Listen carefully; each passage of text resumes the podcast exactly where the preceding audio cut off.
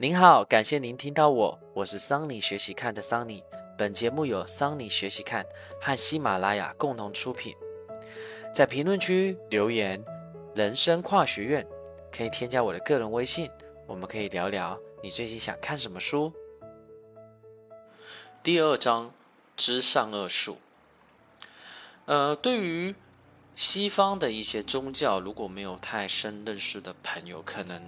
对于这个词汇，他一开始聊听到的时候，他没有概念。其实知善恶术呢，在开始之前，我先解释一下，它是基督教、犹太教还有伊斯兰教的一个重要概念。它源自于圣经的创世纪。在创世纪当中呢，知善恶术是一处伊甸园当中的一棵树。神呢禁止亚当跟夏娃吃这棵树的果实，然而受到蛇的诱惑，夏娃吃了善恶善恶树的果实，也让亚当吃了。吃了这个树的果实之后呢，亚当跟夏娃开渐意识到自己的裸露，有了羞耻的能力，也开始有了知善恶的能力。那么这个故事呢，通常是象征了人类从无知啊到有知识的一个自觉的过程。它的重要性呢，不亚于就是说我们使用火这个这件事情，只是它更偏向于就是说一个宗教版的哈。第一章提到，虽然智人早在十万年前呢就已经出现在东非。但一直要到了七万年前，它才开始迁徙到其他地区，造成其他的动物、人类跟动物的灭绝哦。而在先前的几万年间，虽然智能的外表哈已经与我们十分相似，呃，大脑容量也跟我们差不多，但它们与其他的就是说，嗯，人类物种相比，它真的没什么优势，呃，没有什么使用特别的工具，甚至也没有什么特殊的表现。事实上呢，智人跟尼安德特人呢，在历史上有出现过几次的冲突。那么书上提到历史上第一次冲突，它其实它这个是有依据的哈，去经过考古，有一段时间持续的特别的长。那么赢家呢还是尼安德特人，大约在十万年前，有几群智人向北迁徙到地中海东部，侵袭了尼安德特人的领土，没能攻下来。至于他们失败的原因，可能因为当地人过于强大，或者气候不适应，也可能因为他们对当地的寄生虫没有适应哦。不论任何原因吧，总之智人他就离开了，而尼安德特人还是中东的霸主。正因为智人他的外在表现，这里外在表现不是外观哦，而是他们表现出来的事情就是很乏善可陈，没什么好说的，你知道吗？学者推测，这些智人的大脑内部结构可能还是跟我们不一样的。虽然看起来和我们，你看哦，这里是不是就很很很本位主义？你看他赢了哦，他很聪明，那就是跟我们一样；而他很不行，就跟我们不一样。虽然他看起来和我们一样，但认知能力、学习、记忆、沟通却十分受限。换句话说，你想让远古的智人说中文啊，讲闽南语哦，接受什么主义思潮啊，接受什么什么性别平等啊，了解进化论，缘木求鱼吧。但就算是我们要学习他们原因，也是差不多啦。然而，大到大概约七万年前，智人仿佛脱胎换骨。大约在那个时候，智人进行第二次就第二次非洲初级哦。这一次，他们不仅把尼安德特人啊以及其他人类物种赶出了中东，也甚至把他们赶出了历史的舞台。智人占领呃占领地呢，就到了欧洲跟东亚。大约在四万五千年前，不知道用什么方式，他们越过了海洋，抵达了从未有人类居住的澳大利亚大陆。在这，我补充说明一下，其实并不是不知道有任何原因。其实当时呢，在这段时间是属于冰河时期。好，那么这段时间的冰河时期呢，我们称为维斯康星冰河时期。那么这段冰河时期呢，其实是有我们所谓的呃陆地的路路桥，就因为大量的冰它是显露出来的。OK，那么所以当时的海平面也比较低。OK，那么所以人可以直接透过这种方式直接抵达那里。那么，抵达了前所未有的人类居住的澳大利亚大陆，大约在七万年前到三万年前之间，智人发明了船、油灯、弓箭，还有想缝制御寒衣服不可缺少的针。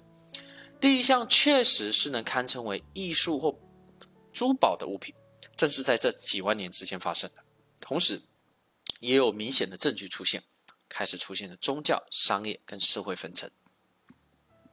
那么在书中呢，也提到，就是从德国的施耐德洞穴呢，发现了一个象牙制的诗人雕像，因据称是女诗人，大约在三万两千年前，诗人有人呃人身呃诗像，那么也被定义为是一个艺术品，甚至也是证明为我们最早可能出现宗教的一种象征。大多数的研究人员相信，这些前所未有的重要成就，正是因为我们智人的认知能力出现了革命性的发展啊。那么学者认为呢，造成这些尼安德特人灭种啊，移居澳大利亚啦，雕出施耐德狮身呃狮身呃那雕像的智人。已经和我们一样聪明了，你看这个是不是就很 很很奇怪？就是你他做的好，就是跟我一样；他做不好，就跟我不一样。同样聪明、有创意、反应灵敏。如果遇到这样子施耐德洞穴艺术家，我们可以跟他们教导啊，我们的语言，对不对？我们能跟他解释一一切的事物，不管是《爱丽丝梦游仙境》的情节，还是量子呃物理的复杂理论。当然，我觉得这里可能有点夸大，而他们也能告诉我们，他们是如何理解、看待这个世界的。大约在七万到三万年前，出现了新的思维和沟通方式，也正是所谓的认知革命会发生。认知革命的原因为何？我们目前真的不知道。普遍的理论认为是某次偶然的基因突变啊，当然呢，也有人提到说是什么外星人的学说之类的。但是我觉得说也不能凡事就是，我觉得也是一样吧，比例吧。就是说我今天不靠外星人，难道我就不能发展到那样子的地步吗？啊？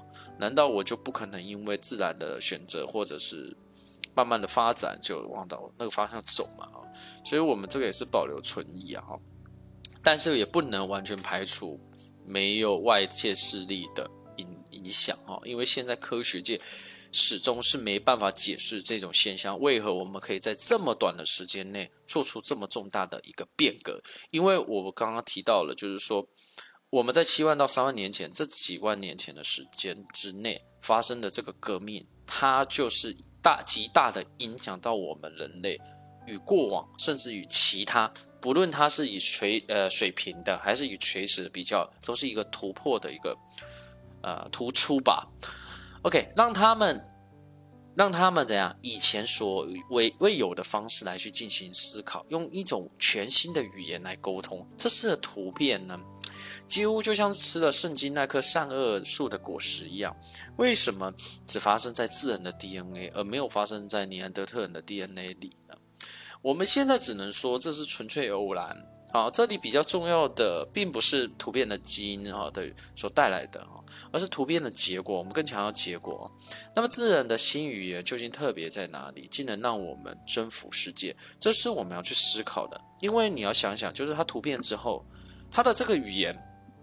作者很喜欢，就是说先提出一个抛问嘛，啊，用辩证的思路来去这样，我先抛出一个，因为我们当然在思考，那它的语言独特在哪里？其他动物也有啊，其他人也有啊，那为什么就我们可以 这个？征服世界呢？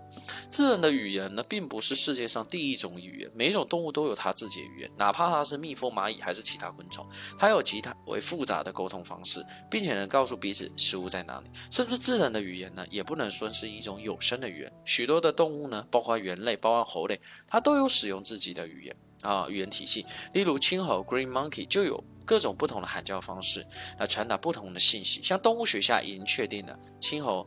它的某种叫声代表小心有老鹰，而只要稍微调整一下，就会变成小心有狮子。研究人员把第一种声音播放给青猴听的时候，青猴会立刻停下来，看着天空，恐惧地看着；而同一群青猴听到第二种声音的时候呢，他们会立刻冲到世上。虽然说智人能发出的声音比青猴要来的多，但金鱼、大象啊，甚至是鹦鹉。也不妨能多浪，你懂吗？鹦鹉甚至能模仿手机闹铃、摔门声、警笛声。Anyway，它能模仿很多声音。当然，爱因斯坦可能在很多比赛哦比鹦鹉强，但不论如何，语言这一点未必哦。啊，那么究竟是人类语言有强在什么地方吗？啊，这个也是我们要思考的地方，因为他他到后面的在论证过程当中，他经常在结尾的时候会以抛出疑问的方式去思考，所以有时候我们在看书的时候，我们先不要先入为主，强迫式让自己把所有书给看完，而是要看一下他疑问的地方，那么试着去思考这件事情有没有可各种可能性，因为它会促使我们第一个大脑活络，而且不要只接受现有的观点，可能一些不存在的观点也是一个真相。最常见的理论呢，认为人类的语言呢最为灵活。虽然我们只能发出有限的声音，但它组合起来呢却无限多的句子，各有不同含义。于是我们就能吸收、储存惊人的信息量，并了解这个世界。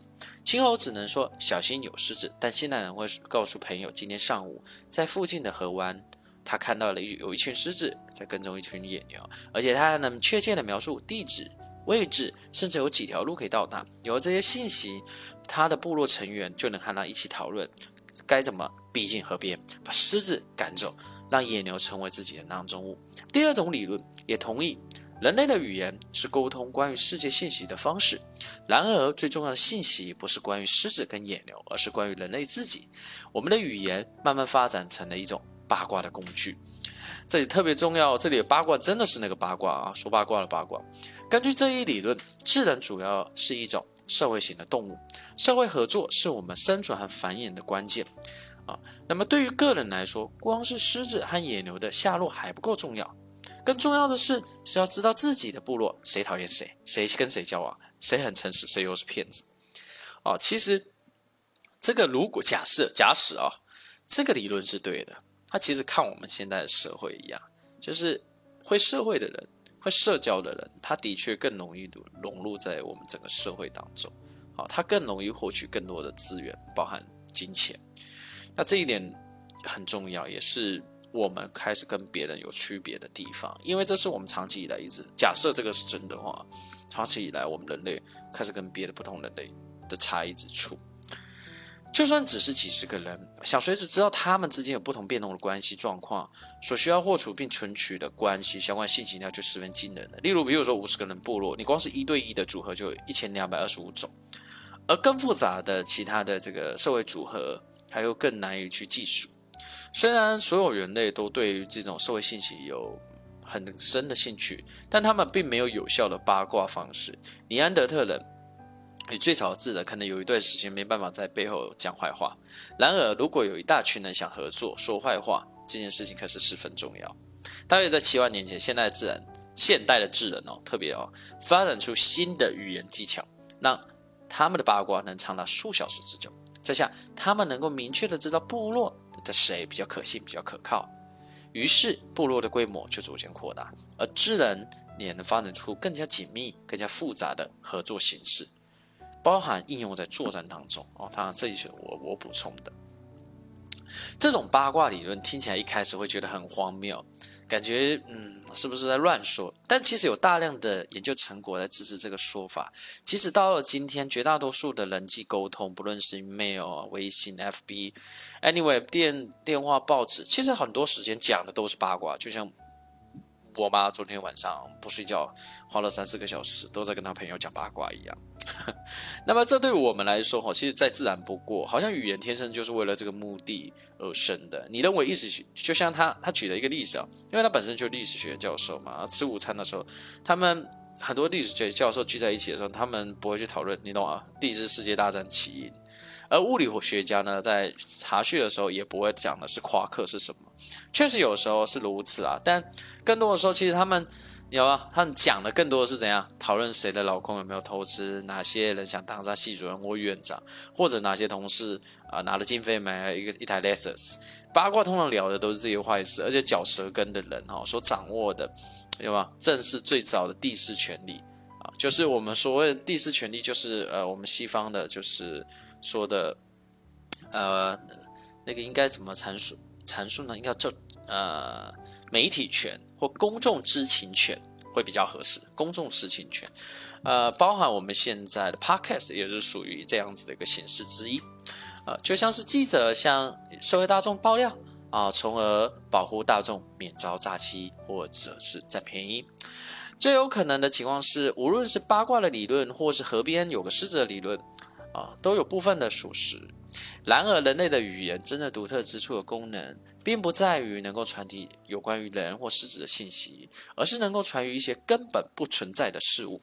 其实我们生活当中真的很多这种东西，尤其是我小时候，真的很难理解那种不存在的事物，因为对于我来讲实在太抽象了，太抽象。大家是怎么理解这种概念的？哈，只有智人能够表达关于从来没看过、碰过、闻过的事物，而且讲的煞有介事。譬如说那个。那那为什么？像譬如说，我们小时候啊有时候跟那个奶奶去那个庙里拜拜，我们当我们能相信的，那经常会看到一些庙里面我们讲特殊的事情嘛。譬如说，那个庙里面有人这个啊，Kiga，就是怎么说呢？Kiga 要怎么说呢？就是呃，被神附体了，对不对？你这你就很悬嘛，啊，那神这个东西是什么呢？其实坦白说，到了二三十岁，我也慢慢才知道神是什么，甚至我还不能讲透，我只知道他在那里，但不知道他这是什么东西，因为他，但是我们很多人都相信他，我们很多长辈相信他，我们周边的人相信他，那我们就跟着相信他。我们认为他是财神，那他就会带财来；我们当然认为他是衰神，我们就认为带衰来，都是我们自己定义的啊，我们自己在幻想的。在认知革命之后，传说、神话、神以及宗教也应运而生。不论是人类还是许多动物，都只能喊什么？以前呢，只能喊什么？小心有狮子。但认知革命之后，世人他是能说出狮子是守护我们部落的守护灵。讨论虚构的事物，正是智能语言最特殊的地方。